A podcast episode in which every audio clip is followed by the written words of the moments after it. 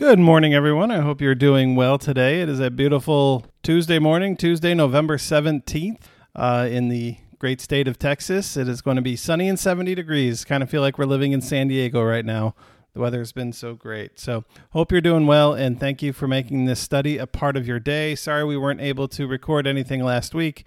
Had quite the week uh, with some other commitments, but um, we're back today, and we are studying Amos chapter 6. So, Amos chapter 6, we're continuing our study through Amos. We'll we'll do the study today and we'll do it uh, on Thursday and we'll continue to do it uh, next week. We'll take off though because it's Thanksgiving week and I am taking a week off. So, hope you are too. Hope you have an opportunity to uh, have a relaxing week next week. Good morning, Jackie D and Patty and Margaret and Peggy. Great to have you all live. It's funny, five of you have mentioned that you're here, but only it says only four people are watching. So I don't know what's going on. Some one of you must have dropped off already. If I'm not uh, entertaining enough, sorry. No, I'm just kidding.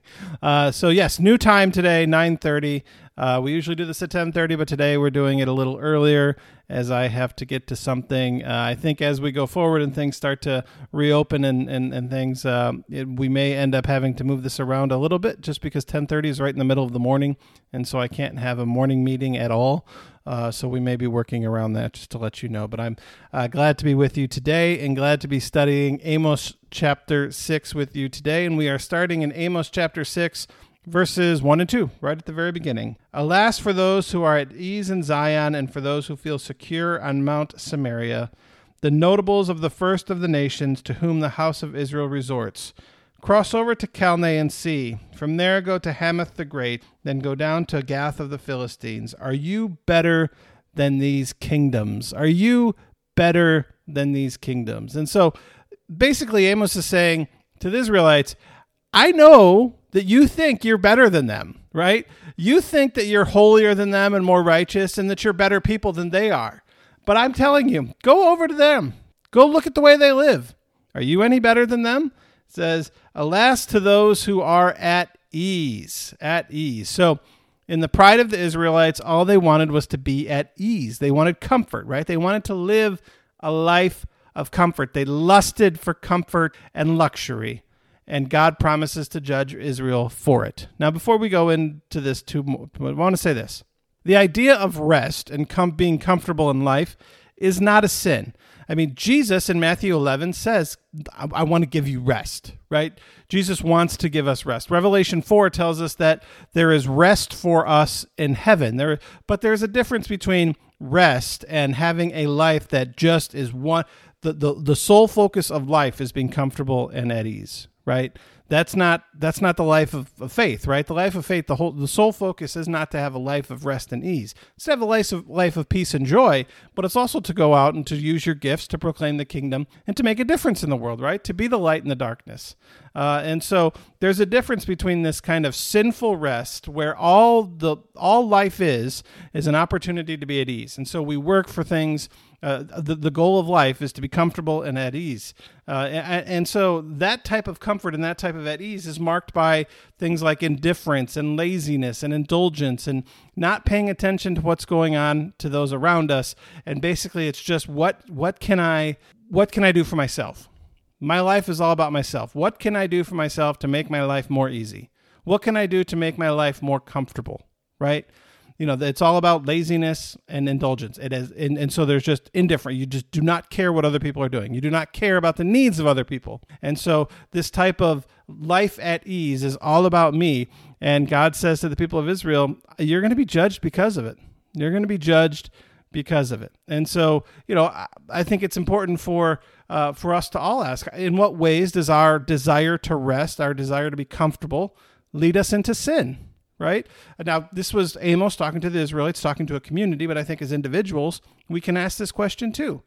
You know, how does my desire to be comfortable lead me into sin? Right? How does my desire to be at ease, to be, you know, lead me into sin? I think I think it's important that we mention that you know the, the, the big difference is rest is good. Being comfortable is good. But actually going out and you know doing the work of the kingdom is what we are called to do and what we were created to do.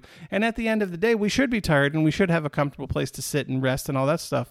But that can't be the sole focus of our life right? The sole focus of our life cannot be comfort. The sole focus of our life needs to be, you know, loving one another and, and sharing God's love and doing that kind of thing. So I think that's the point that Amos is definitely trying to make here. Good morning, Deb. Hope you're doing well. Hope uh, everything is going well up in the great state of Michigan, and I hope it's not too cold up there yet. Um, I uh, haven't been there in a while, but uh, hope hope it's it's going there, my home state. So, and I think this is the great the great part that you know, the great thing that Amos says is go and look at those who you think you're better than. Go look at them. Are you really better than them? In what ways are you better than them? Why would God think you're better than them? Go look at them. Tell me. I mean, I think that speaks to all of us, right? We all have people we think we're better than, right? Well, what makes us better than them? What makes us better than them? What if we aren't? What does that mean? Can we learn from them? I think it's just a you know a, something that Amos has to say that I think is important for us to hear as well. Okay, continuing on verses four through seven. Alas for those who lie on beds of ivory and lounge on their couches and eat lambs from the flock and calves from the stall, who sing idle songs to the sounds of the harp and, like David, improvise on instruments of music, who drink wine from bowls and anoint themselves with the finest oils but are not grieved over the ruin of Joseph.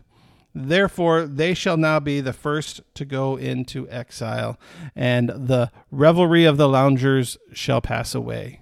So, I mean, this Amos basically explains what he means for those who are at comfort, right? They lie on beds of ivory and they lounge on their couches and they eat lamb, they eat good food and they sing idle songs and they drink bowl, uh, wine from bowls and they anoint themselves with the finest oils, but are not grieved over the ruin of Joseph. They don't care about the, the, the difficult times other people are having. They're not grieved over the ruin of, of, of of what's going on in the world. They're not grieved over the things that they're done wrong. They're not grieved over the way that they're living communally and individually.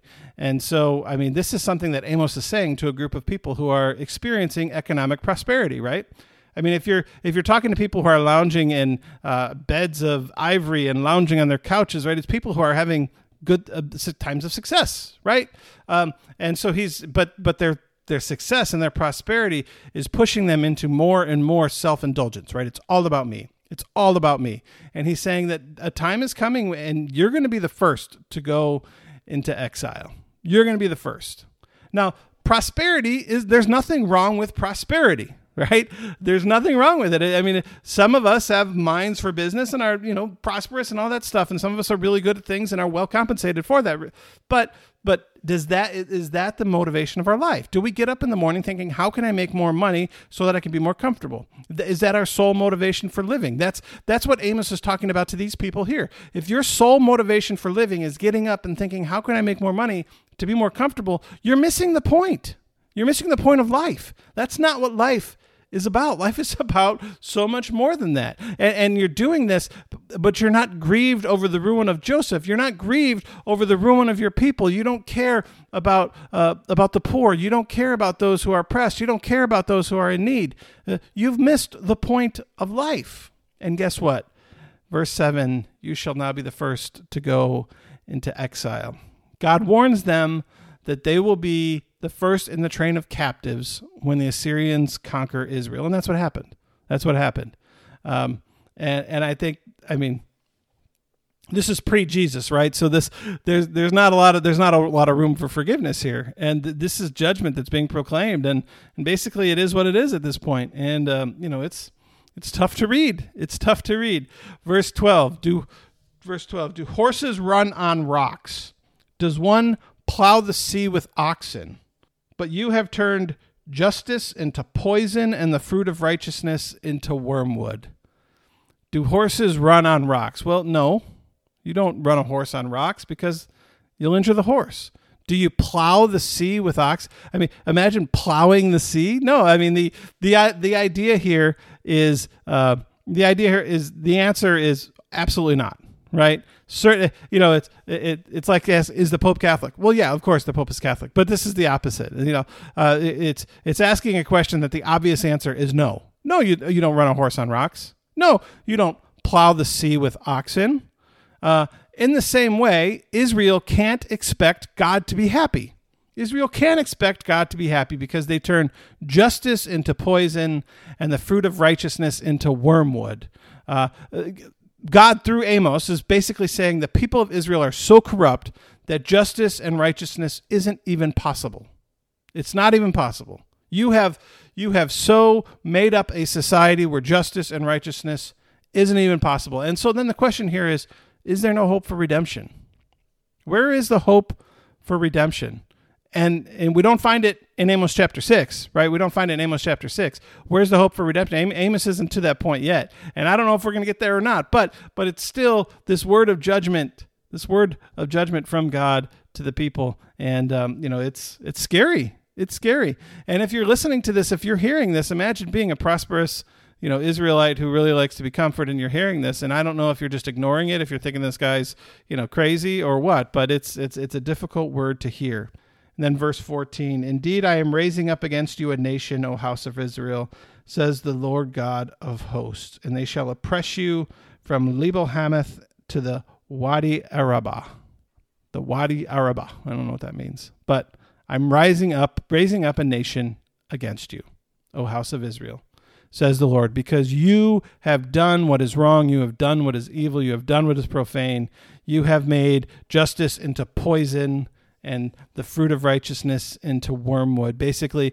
you know, the fruit of righteousness, this idea that you shall, you know, the, you shall know what kind of fruit you are based on your tree, right? You know, basically Jesus says, by their by their fruit you shall know them. Well, the, the tree itself now is withered away and it's turned into wormwood. So righteousness isn't even possible. It's like I can't get you can't even have the fruit of righteousness anymore because the tree is ruined. You've ruined the tree. It's not even possible. And so I am raising up a nation against you. I have tried and tried and tried through the prophets to get you to change your ways, and you have said no, and it's not possible for me to do anything else. So I'm raising up a nation against you. This is Amos, the constant theme he comes back to. Because of your sin, because of the way you treat one another, because of your desire to be comfortable over all else. Uh, a conquering nation is coming, and there's nothing you can do about it because I'm doing, I, I'm raising up that nation, and it's coming against you. And so, treat each other better. Treat each other better.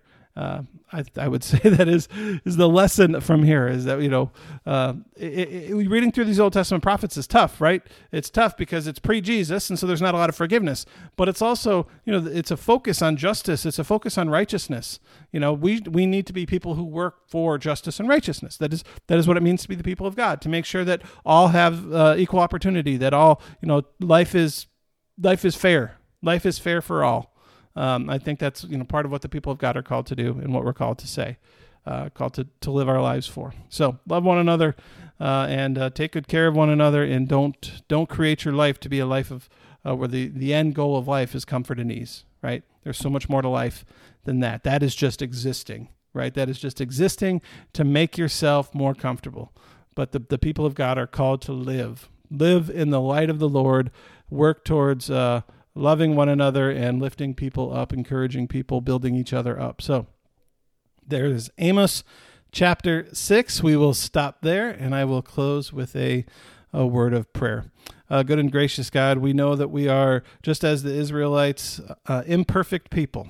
And we pray for uh, forgiveness. We pray for forgiveness when your word convicts us and, and points us to the times and the ways in which we can do better. Uh, we, we pray that your spirit would guide us and help us, teach us, uh, help us to be your people doing, uh, doing what you call us to do, uh, doing what you created us to do. Help us to work for justice for all people. Help us to love one another. Help us to build each other up, uh, especially in these difficult times, Lord. Uh, with the pandemic, we pray for all those who are infected with the virus right now. We pray for those who are helping them to feel better, and we pray for all those who are grieving around the world, Lord. Lord. May your spirit give them comfort and may they all know that they are loved. In Jesus' name, amen. All right, everybody, have a wonderful day, and I will see you on Thursday morning at 1030. Take care.